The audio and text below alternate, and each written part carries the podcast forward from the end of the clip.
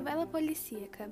Em 1989, os policiais Diego y Juan fueron a una investigación donde un hombre muy rico fue asesinado en la playa de Miami. Cuando llegaste a la playa, encontró cartas a varios miembros de la familia del hombre.